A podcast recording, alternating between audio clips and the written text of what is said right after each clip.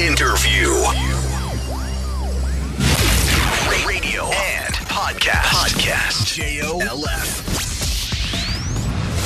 The Deep. 日本放送リポビタン4スポーツプレゼンツザ・ディープスポーツライターの金子達人ですこのポッドキャストはアスリートの方たちをゲストにお迎えして心の奥底にある熱い思い魂のワンプレー一瞬の駆け引き。誰もが知る名シーンの裏側など深く踏み込んだディープなエピソードに迫ります。ラジオの日本放送で毎週日曜日の夜8時からお送りしているザ・ディープ。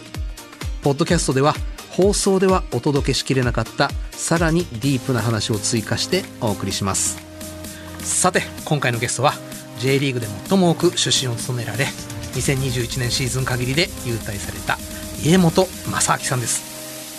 いろんなファンを巻き込んだ騒動の中にいらっしゃったという印象がある家本さんなんですけれども僕個人的には審判の方に話を聞くのって今まで何回かあるんですけれども選手に聞いてきた回数に比べると1%以下もっと少ないかもしれない。で聞くたびに普段の自分たちでは気づけない視点発想っていうのを触れることができるのでめちゃくちゃ楽しいんですよ。そういう意味では今日非常に楽しみにしてます。この後家本正明さん登場です。どうぞお楽しみに。リポビタンフォースポーツプレゼンツザ・ディープ。この時間はスポーツを愛するあなたにリポビタンフォースポーツがお送りします。その一球で将来を期待される人がいる。その一球を固唾を飲んで見守る瞳がある。その一センチで憧れの選手と同じ舞台に立つことを許される人がいる。その一センチを支え続けてきたいくつもの言葉がある。その一本でその一発で人生なんて変えられる。その覚悟があるからこそその熱量があるからこそアスリートなんだ。その一瞬に全てを出し切れ。大正製薬はスポーツ栄養の分野に着目し勝負に挑むアスリートのための赤いリポビタンリポビタン4スポーツを開発しました。全てのラインナップでアンチドーピング認証を取得。あらゆるシーンでの栄養摂取をサポートします。リポビタン4スポーツ大正製薬です。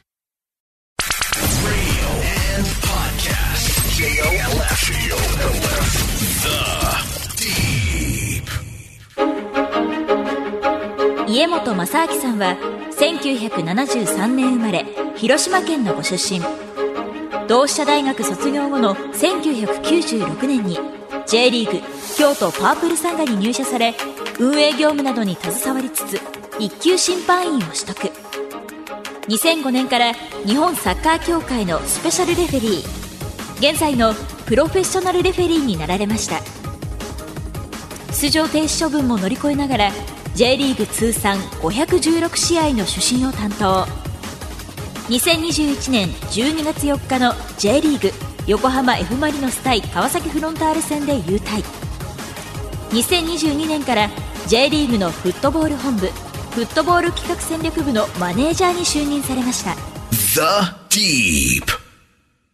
改めましてスポーツライターの金子達人です、えー今日は J リーグで最も主審を務められ2021年シーズン限りで優退された家本正明さんです。よろしくお願いいたします。よろしくお願いします。この番組初めての審判の方にお越しいただきました。ありがとうございます。が実は僕すごく家本さんにお伺いしたいことがありまして、はいはい。家本さん個人というかですね僕自身がちょっと審判について考えていることこれが正しいかどうかっていうのをちょっとぶつけてみたかったんですよ。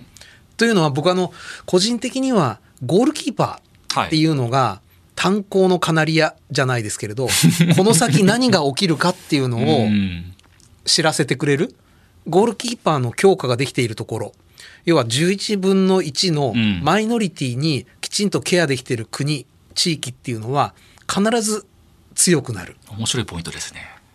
って思ってたんですが実はゴールキーパー以上にカナリアがファーストカナリアがいるんじゃないかと思ってまして、なるほど。それが審判じゃないかとう。ん。面白い視点ですね。86年、あの、高田静雄さんはが日本人として初めてワールドカップ吹かれました。日本のサッカーがまだプロもできてない。うん。ワールドカップ予選なんて夢のまた夢はい。の時に静雄さんがワールドカップ行って、で、12年後に日本、届きました、ワールドカップに。はい。で、スペインのサッカーがヘナチョコだった時代に、ディアス・ベガさんであったり、メフド・ゴンサレスであったり、世界的な審判がポツポツと現れてきて、スペインが2010年世界チャンピオンになった。うん。で、今日本の審判に対する評価って、僕の印象です。すごく高い気がするんですよ。うん。なるほど。アジアのみならず、世界でも完全にこれ評価されてるな、信用できるなっうん。て見なされている気がするんです。はい。これはまず正しいですか？正しいと思います。まあ今とか、まあ、それこそ高田さんぐらいの時代からですけどね、あの、真面目じゃないですか、うん日本人って。はいで、何かに大きく左右されるわけでもなく、うんある程度そのパフォーマンスも計算できる。うん。で、いろんなトレーニングとかでも模範的に率先して動いたりとかっていうところでは、ずっとあの、世界的にもアジアの中でもそうですけどね、うん評価されてきてるっていうのは僕自身。高田さんは僕ちょうど、えーテレビで見てましたもんね。自分が中学ぐらいの時かな、あの時はな。はいはい、夜中に。で、僕はあの時大学生でメキシコワールドカップ見に行ってるんですよ。うん。で、その時はやっぱり高田さんに対する風当たり、だいぶきつかったんですよね。日本人にできんのかよっていう。なるほど。それを思うと本当にこの覚醒の感がある気がするのですが、家元さん審判の世界に入られたの何年でしたっけ？僕、えー大学1年の夏だから92年ぐらいですか。おそらく。依然としてまだワールドカップに日本は出ていないし、うん、当時ですね。はい。世界的な評価なんて望むべくもないところにいた、日本人が審判をやってるだけで大丈夫かよって見られた時代だったと思うんですけれど、肌感覚としてそれが変わってきたのっていつ頃ですか？そうですね。あーって思い出したのは、えー、岡田さんとか上川さんだから 90?2000 年で98年とかですか？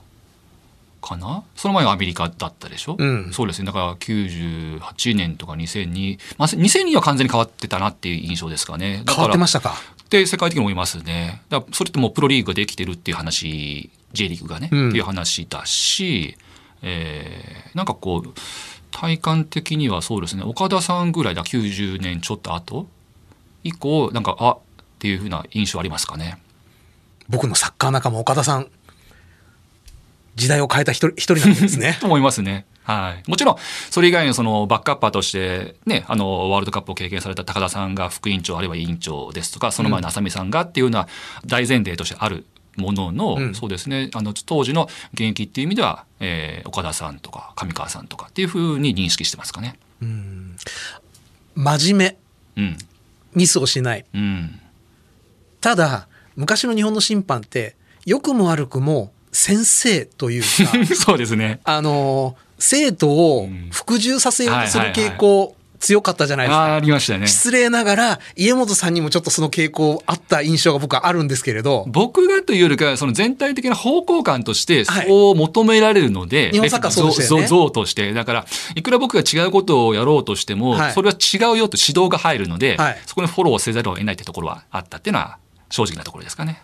これが今、本当にどの試合を見てても、笑顔の審判の方が、日増えましたねめちゃくちゃ増えたじゃないですか。まあ、もちろん笑顔がいいかどうかっていうのはまた別の議論だとは思うんですけど、はいなんかレフェリー自身もその楽しんで、えーフットボールの試合に関わってるようには感じるようになりましたね。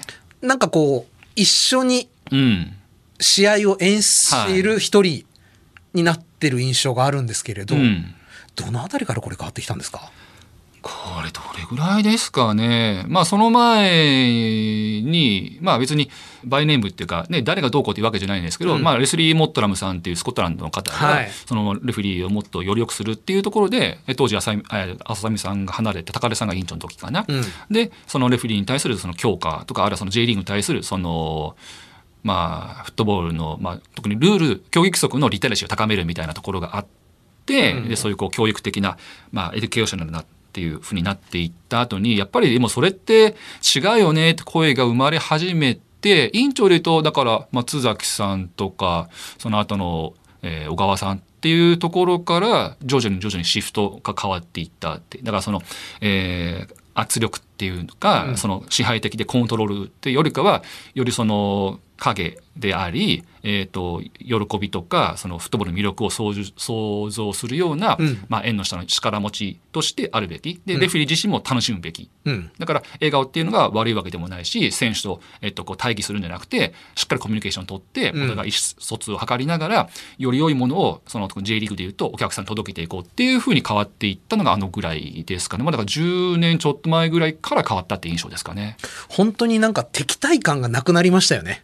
うん。まあ、選手もそれを受け入れてくれ始めた、でうん。まあ、メディアの方もそうですしファンサポーターの方もそういうのをこう受け入れ始めたっていうのは本当にこうでもそれもまたまあ近年ですかね。そこまで広がってきたっていうところは。うん。はい。家元さんは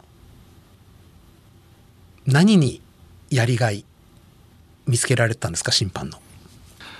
まあ一つだけじゃないですけどね、はい。あのーまあ端的にっていうかその言うと目の前でその、まあ、僕もサッカーやってましたけど、はいそんなにこうスーパープレイヤーとかそういう高いレベルではいなかったので、同志社大学サッカー部レベル高いじゃ。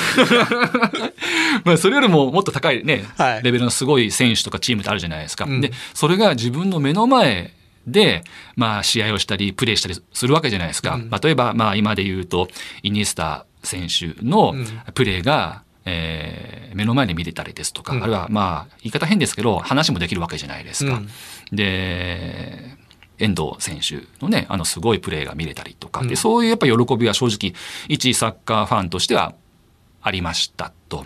でそれ以外はやっぱりあのゲームってすごく生もので少しだけどうなるか分かんないじゃないですか。うんでどうなるか分かんないんですけどやっぱりその多くの、まあ、選手であり、えー応援してくるファンサポーターの人により良くしたいなっていう思いで試合を何とかこう整えようとするんですけど、うん。でその中でこう反則があるんだけどそれをうまく選手が理解してくれて、うん。試合がより良い方向に行って試合が終わった時のあの充実感っていうのは、うん。別に誰に褒めてもらえなくても,、もう自分自身の充実感がすごくあるので、うん。その選手が、まあ、勝った負けたにしろ、えー充実感よし次にって気持ちを切り替えてる。で、うん。ファンサポーターの人がすごい喜んだり残念がってる。でもそのレフェリーに対してのその攻撃シーンだったりとかなんかこう罵声っていうのがない状況はすごいこう満足感じゃないですけど充実感、ああの精一杯やってそれがある程度のその成果が出たので、うん喜びの一つだなっていうふうに思ったりですとかはありますかね。ただ依然として日本に限らず世界中で石もて追われる形で スタジアムを去る審判の方も多いわけじゃないですかありますね。家元さんはどのように対処なさってたんですかそういう場合もうしょうがないですよね。うんその自分としては何かわざとミスしようとか、なんかなんとかしてやろうっていう思いは一切なく、とにかく、あの、より良い環境にして、より素晴らしいプレーができるように、こう、選手が協力するとか、お客さんに満足してほしいなって思いで一生懸命やったんですけど、まあ人間なので、どうしても思い違いとか勘違いとか分かんないこと、うまくできないことってあるじゃないですか。で、それ以外でまあ難しい状況になっても、まあ本当に大変なことになったら、それはもう僕の手にはどうしようもないので、うん。クラブのセキュリティの方ですとか、まあもっと言うならば警察の方にお世話になるしかないなっていうふうには思ってましたよね。嫌気がさしたことは？試合にか、試合の直後に嫌気ってはなかったですけど、まあ、長い審判人生の中で、まあ、それは数数回はまあ、えー皆さんよく知ってると思いますけどね。はい。まあ、それは正直ありますよね。うん。うん。なぜ踏みとどまったんですか？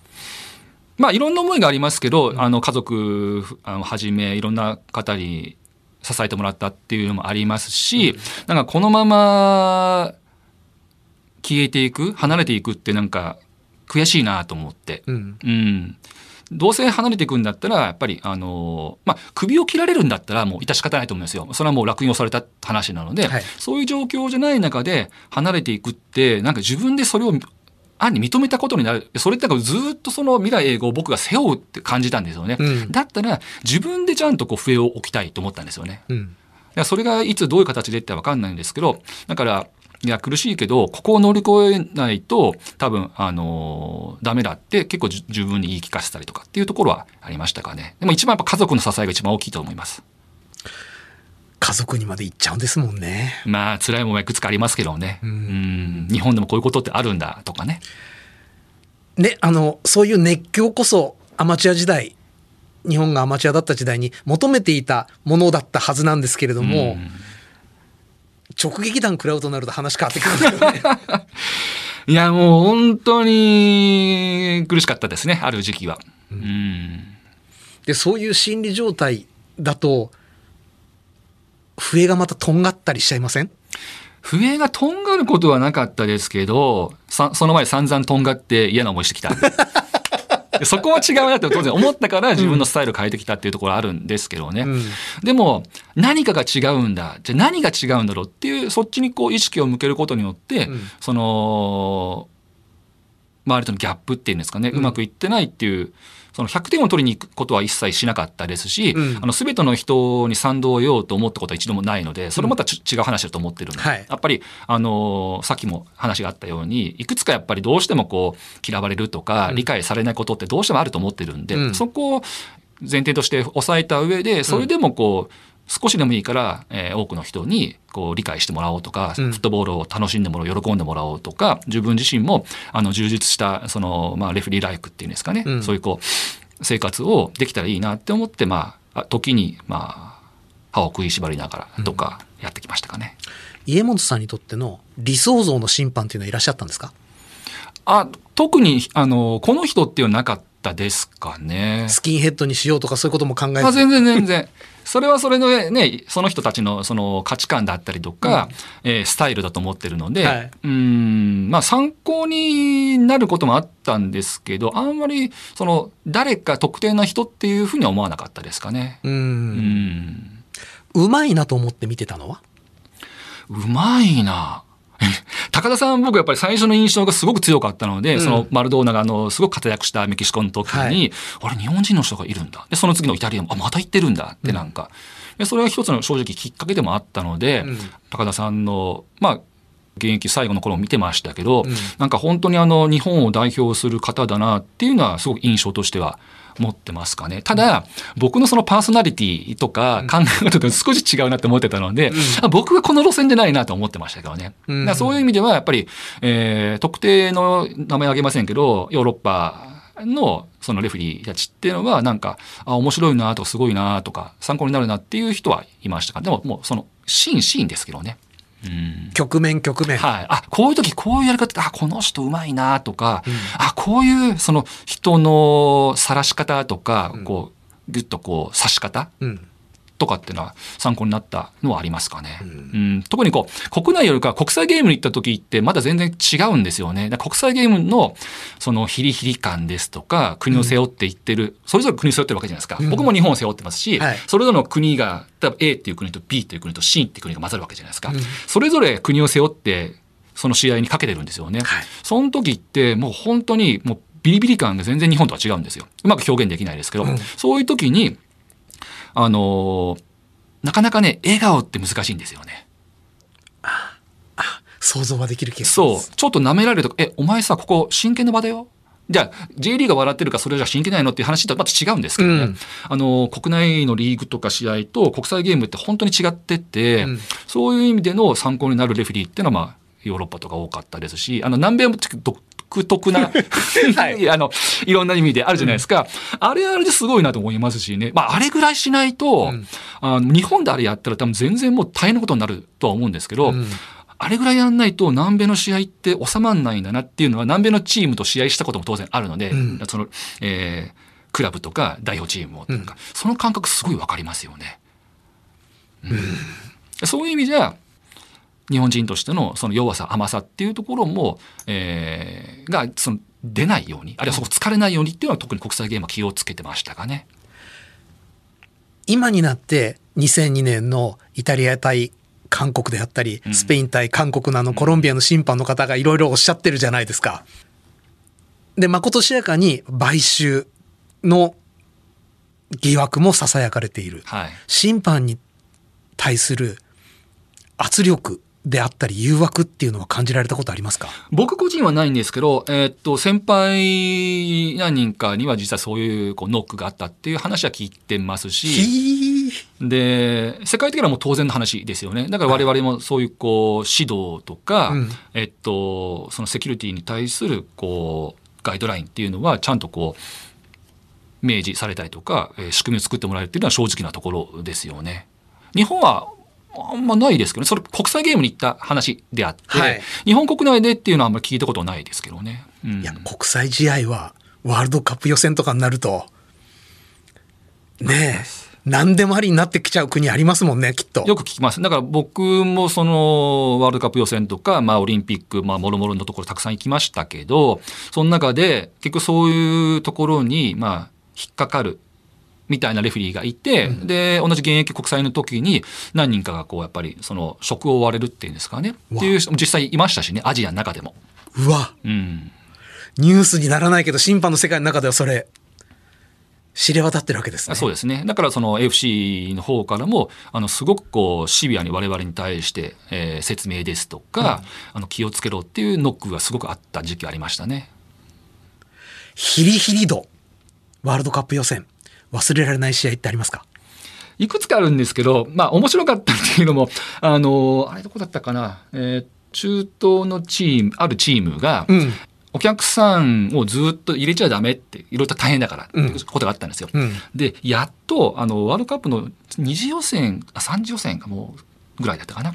で、やっと他の、えーある国を入れたんですよ。あ、えっと、4、どんどん試合がるじゃないですか。はいその時に初めてお客さんを、えー何試合ぶりかあるいは何ヶ月ぶりかにオープンしたんですよ。はい。その時にお客さんがもう鉄塔に登るはもうわ悪さ散々して、僕に対、レフリーたちに対して何かっていうのは特になかったんですけど、うんでもだいぶそのセキュリティ的にも大変だったりとか、うんあるいは、えっと、セキュリティがまあしっかりしてないので、まあ僕の仲間はカメラ捉えたりですとか、レフリールームのうわとか、まあそういうのはありましたし、試合によっては、最終的に引き分けだったかホームが最初負けたのかあれですけど、お客さんとかチーム関係者わーっと入ってきて、うん。で、僕の周り十何人、そのセキュリティチームがぐわっとこう、あの、盾みたいじゃないですか。うん。あれガーってやって、そのまま、あの、レフェリーのドレッシングルームに一緒に帰るとか。しびれる。えーいうのは経験ありますけどね。で、それは別に僕の判定がどうのこうのじゃなくて、そういうことができたね、セキュリティとか、えっと、まあ、チームサイドとか、あるいはそのおお客さんとか、そっちに問題があるって海外普通に見るので、日本だったらなんかレフェリーのコントロール悪いからそういうこと引き起こしたみたいなことが言われるんですけど、もう海外はそう違って、レフェリーは問題ないって。そこでやる方が悪いみたいな形で、そういう試合もあったり、まあ聞いたこともありますしね。まあいろいろと海外も経験してますけどね。初めてのワールドカップ予選は？僕はいつかな。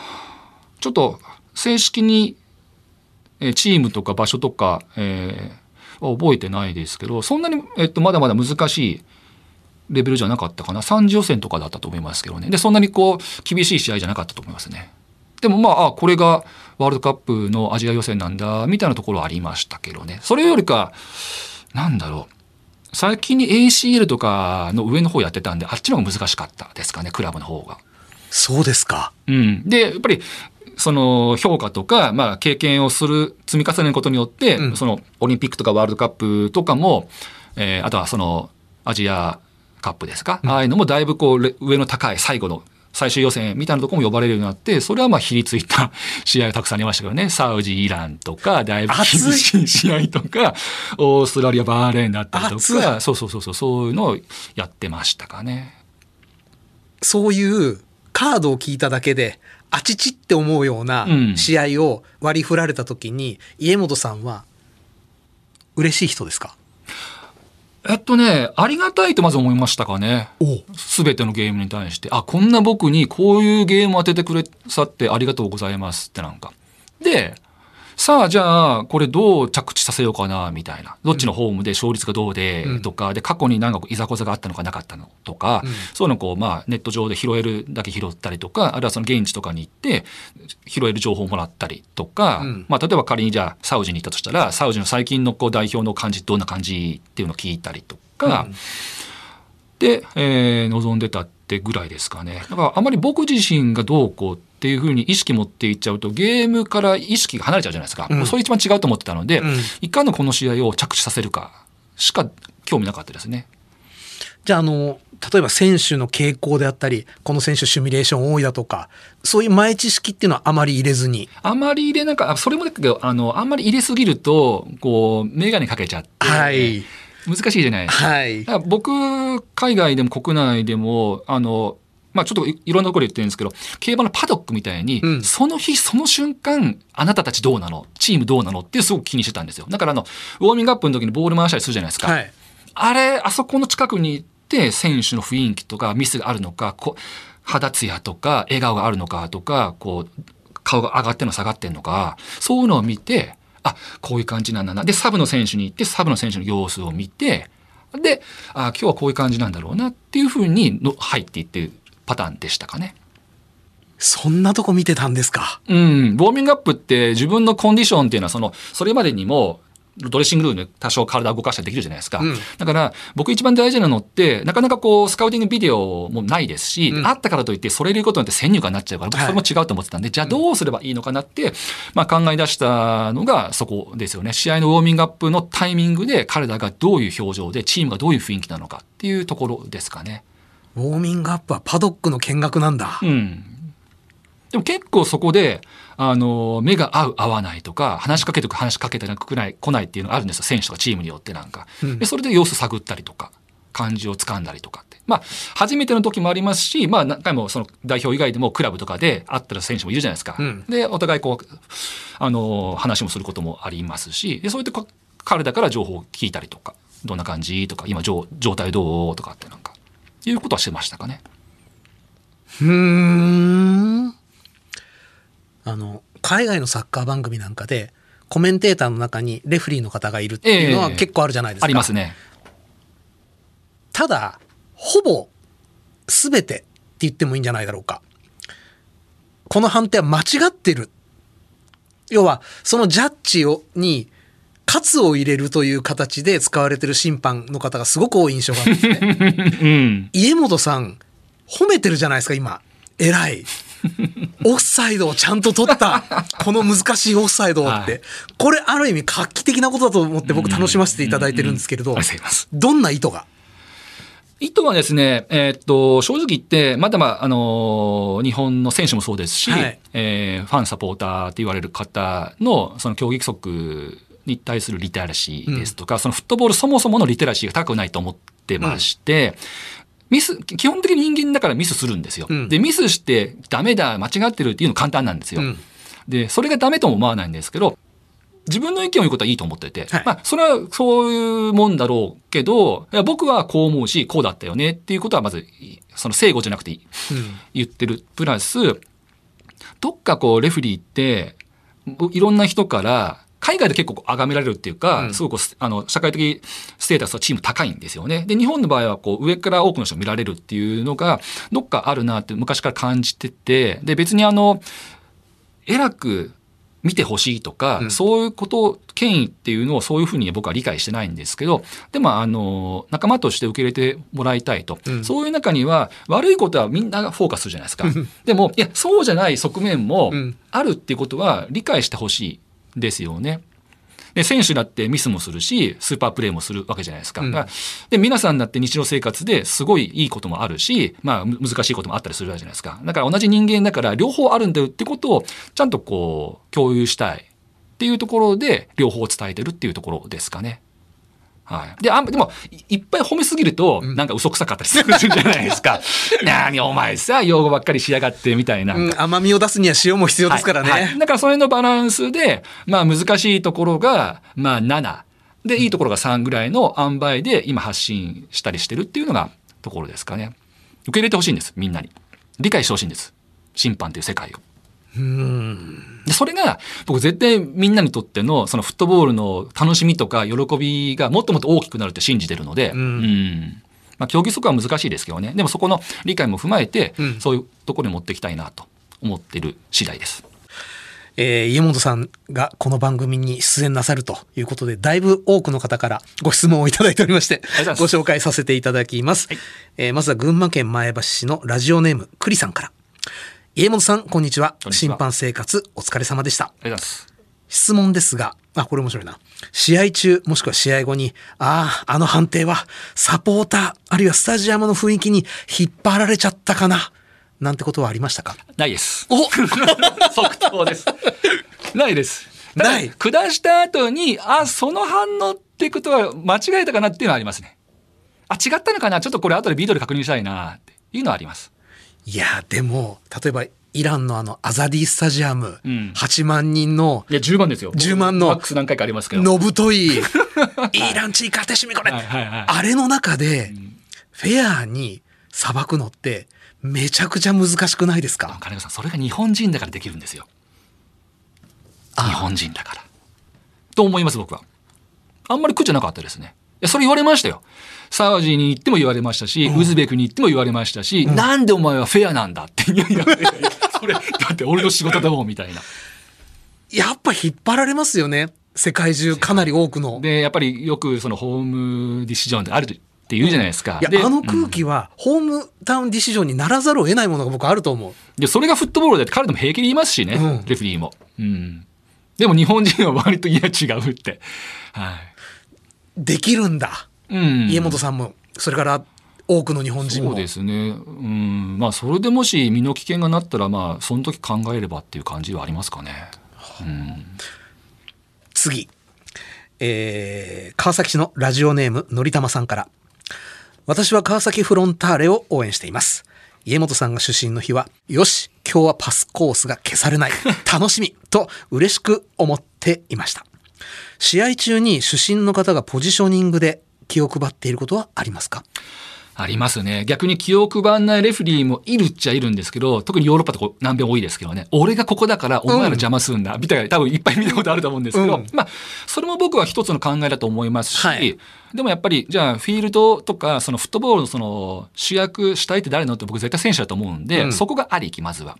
でも、えーだからといってそこを優先しすぎると、うんあのポジションが離れてしまったりとか、こう悪いポジションで判断せざるを得なるから誤審率が高くなってしまうっていうのがあるじゃないですか。うんだからそこのバランス感ではあるんですけど、まあチームのスタイルとか、どこに誰がいる時にはうん、こういうパスが出やすいよねとか、ここ気使ってるよねっていうのは、まあ、えー配慮もしますし、うんそういう中心選手とそういう話をしますよね。うん例えば、邪魔だったら言ってって、できるだけ早く、あの、避けるから。とか、はい。そういう意味では、やっととか健吾なんかはなんか、いやもう別に気にしないでってなんか、それを踏まえて僕らが考えるから、っていうのを言ってくれましたし、まあ逆に、あの、誰とは言わないですけど、邪魔なんだよ、おめえ。あんな言われましたし、ごめんっつってなんか、そうだね、ごめん、邪魔だねっつってなんか、もう本当家元さんさっきから邪魔、あすいませんってなんか、なんか被るね、今日とか。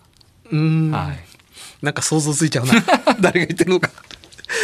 えーっと、それ、これは個人的に僕からの質問です。はい。VAR、うん。これが導入されたことによって、審判にどんな影響が？一つは、えー誤審率は間違いなく下がったと思います。はい。決定的に。はい。ただ、セーフティーネットが張られることによって、うんレフェリーのその緊張感とか、うんより精度を高めようっていうその向上心っていうんですかね、うんそれが必ずしもポジティブに働いてるのかっていうと、僕結構そこ懐疑的で、うん。最近の、まあ、海外もそうですけどね、はい。レフェリーの、その、まあ、パフォーマンスとか、あなんかを見ていると、うん。え、これ昔だったら VAR とかなくしにみんな判断できてたレベルだよなっていうのが、その、演技あがそこに入ってきたりっていうのが感じてて、だから、よしあしだなっていうふうには思ってるんですけど、うん。でも基本的にはポジティブです。もうこれ戻れないですもんね。無理です。だってみんなが求めたんですもん。うんそこ、正解を。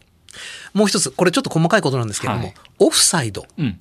これが、アシスタントレフェリーの方が旗を上げた時点で止まってた、オフサイドと判定されたのが以前のルールだった。はいこれが流されるじゃないですか。うんうんこれは、何のためなんですか？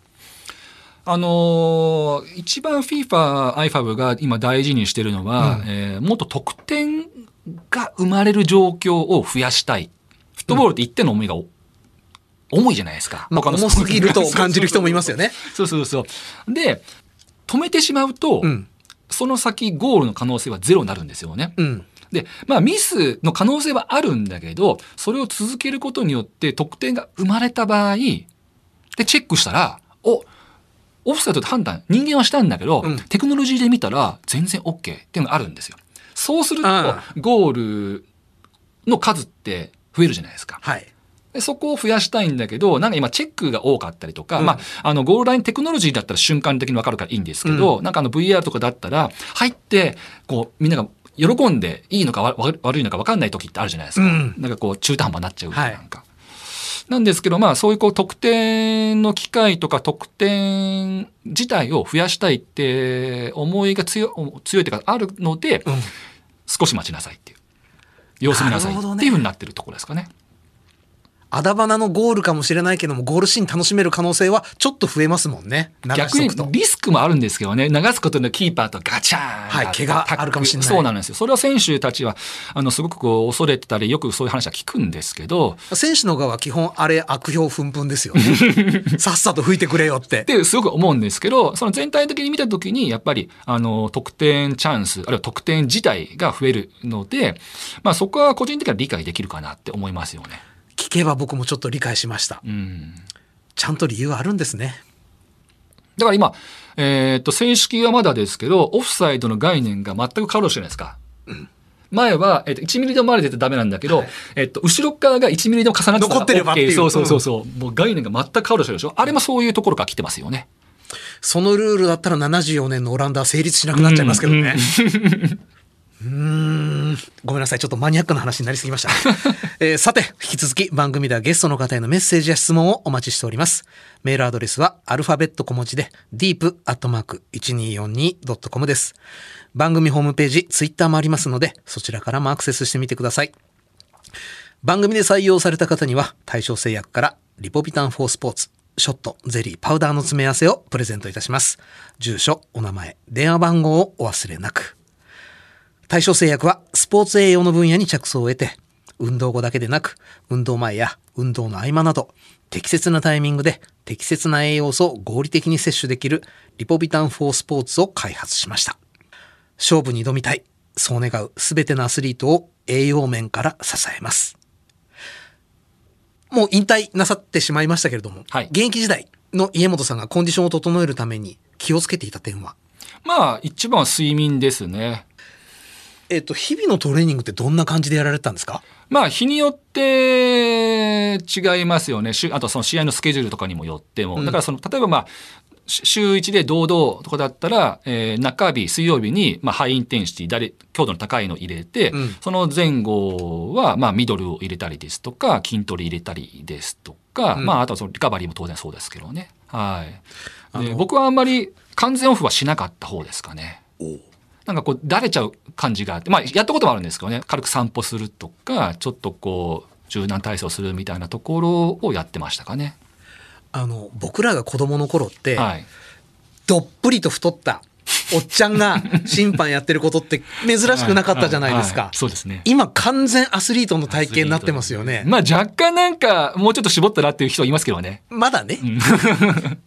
でも審判の走る距離とかって、やっぱり多くなってるんですか？昔に比べて。圧倒的に増えてますね。今、えーっと、まあ、アベレージ、ゲームの内容とか質にもよりますけど、はいえーアベレージで9キロから12、3キロって言われてるんで、ほぼ中盤の選手とかサイドバックの選手の運動総量に匹敵しますよね。ただ、スプリント回数とか、まあ、接触、とかタックルとか、うんヘディングのジャンプっていうのはないので、もちろん選手たちの方が運動強度ははるかに高いんですけど、運動総量で言うと、それぐらい走ってるのっていう話ですかね。はるかに、と、まあ高いですね。確かに選手の方が。でもだいぶ疲労も、いやだいぶきついですね、それは。連戦とかきついとやっぱきついですよね。わあ週1がもうマックス、リミット。いやいやいやいや、もっとありますよ。一番きつかったので7連戦、8 8連戦って、水道、水道とか、水日とか、火道とかって。これはずっと8連戦。まあ選手もそうですけどね。うんレギュラー選手とかっていうのは。そこに近いのは、えーまあ全員じゃないですけど、トップレフェリーの何人かはそういう、まあ国内、国外も入れてですけどね。ありましたかね。最後にどうでもいいこと聞かせてください。はい広島生まれの同志社大学じゃないですか。はい。こうやってお話をしていて、広島、広島弁も関西弁も、みじんも感じられないのはなぜですか？どうですかね広島、そう、もう帰、だいぶ離れたので、なかなか出てこない。向こうにちょっと帰った時に時々出るぐらい。関西は気を抜いたらやっぱ出てきますね。関西弁。まあ、バッタモンですけどね。の方が出てくる可能性高いですかね。でも完全標準語じゃないですか。はい、頑張ってます。えーお時間となりました、えー今日は J リーグで最も多く主審を務められ、2021年シーズン限りで優退された家本正明さんにお越しいただきました。長い間、ありがとうございましたどう。もありがとうございました。Deep.